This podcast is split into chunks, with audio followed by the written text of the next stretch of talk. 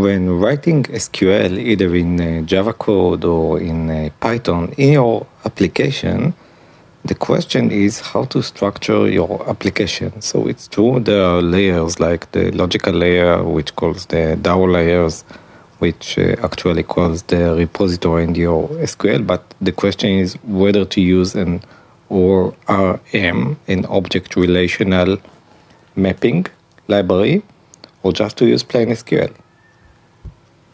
And if you use um, just a plain SQL, the question is uh, how to structure the SQL, how to get SQL, how to make the call. Do you make a call to a string that uh, contains the SQL? Do you store all the strings of the SQL inside your application, inside your code, in the resources folder, in files? If you store the SQLs in files, would it be in a single file, in multiple files? And why not use ORM? So in this episode, we are going to look at a library named AIOSQL, which is a Python library.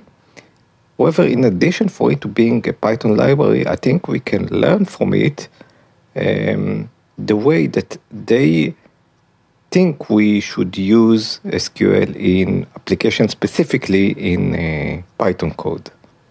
Basically, the case is this they say, and I tend to agree with them, that ORM object relational mapping libraries are very good, but the thing is this that you start using them when your application is uh, starting up. So you choose an ORM, but then as the application gets more complex, uh, then things get start getting nasty because you see SQL can be complex. It's a language. So either you lose the power of uh, SQL as a language and just use ORM for standard CRUD operations, or you say, I need to work with a relational database, so I need the proper language, the SQL. And I tend to agree with the latter opinion even though ORM will give you caching and uh, maybe transactions above and all these uh, on top layers, I think that SQL databases are really good at these things. And we should use the right language for the right task. And the right language is SQL for relational databases. So, what does, why do we need another library, AIOSQL? Basically, it's a, it's a mini library that uh, gives us uh, uh, the structure. So if you thought, how would I structure my SQL inside my application? So you would need to think, uh, I need to store it in files. Then I need to load the files. Uh, maybe in the files, I need to do some kind of templating because maybe the username is a parameter that I need to give the file. And um, this thought. So SQL, AIO SQL is very opinionated about this it's uh, saying this. First in order to install AIOSQL you do pip install let's say AIOSQL and then uh, you can start using it. For example you can create a file. This is from their uh, documentation. You can create a file greetings.sql so we see first that we have created a file.sql where we place our SQL in this file, you have the standard SQL. Let's say it's select user ID, username, name from users, where username is username.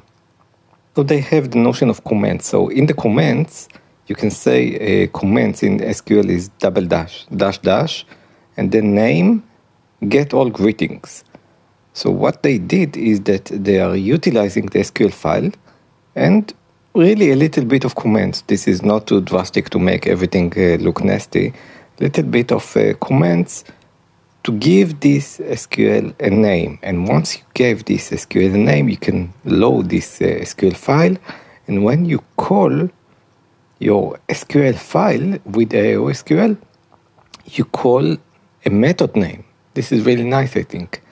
A method name which you have given this SQL file. So you you load the SQL file, and just in the header of the SQL file, you give it a name, and then you just call this method, just like calling methods in uh, uh, Python or any other language. And also, you can specify parameters to this uh, SQL. For example, you can say that you get a parameter username, and then when you call this uh, SQL file, you can also pass it a SQL parameter. And from here, you can already guess where we get to. We get to uh, passing uh, multiple parameters, we get to definition of uh, loading multiple files, we get to being able to call the SQLs uh, with the standard uh, function names in Python. If you see the code, it's just, you see there, you just like call a standard uh, function name. And, and then basically this is the basics and from here you just uh, continue to defining more and more complex SQL queries where you can pass arrays, you can uh, define uh, SQL and say that it's returning all only one value. You can select the value. If you have multiple uh, select statements, you can insert, update, and everything is looking uh, very simple in this uh, notation. So I think this is really great library because if you want to incorporate SQL in your Python code, this gives you the framework. Just create SQL files, give them names, call these files as names, get back the variables, no need to transform um, result set into variables, specifying the SQL file whether uh, it's going to return a single parameter or multiple one, give the SQL files uh, parameters. I frankly think that if anyone likes SQL, then this um, this um, convention of using SQL, not necessarily with this library, basically calling SQL from a Python code, uh, then this is really nice direction of giving names to SQL, passing parameters, and not using ORM because ORM is really nice, but you tie yourself then to the ORM. Basically, uh, you lose all the capabilities of the SQL, and if you work with relational databases, then you do want SQL, you don't want uh, this layer. You can create layers by yourself inside your uh, application. Uh, so this was a very brief episode. If you have a Python application that uh, uses uh, relational database, um, though I didn't use this library, it looks like really nice library for uh, using SQL. I would definitely try it for a personal project or even larger project and check what are the reviews, how many people use it. If I see that huge amount of users are using it, then I could also consider using it in uh, production. So this was a brief session about how to use SQL in applications. Why do I think that in most cases SQL is better than ORMs in uh, applications? Why do the AIO SQL agrees with me that this should be the direction? and how nice of this uh, library to provide us with the basic capabilities of using SQL in standard applications. Thank you for listening and see you next time.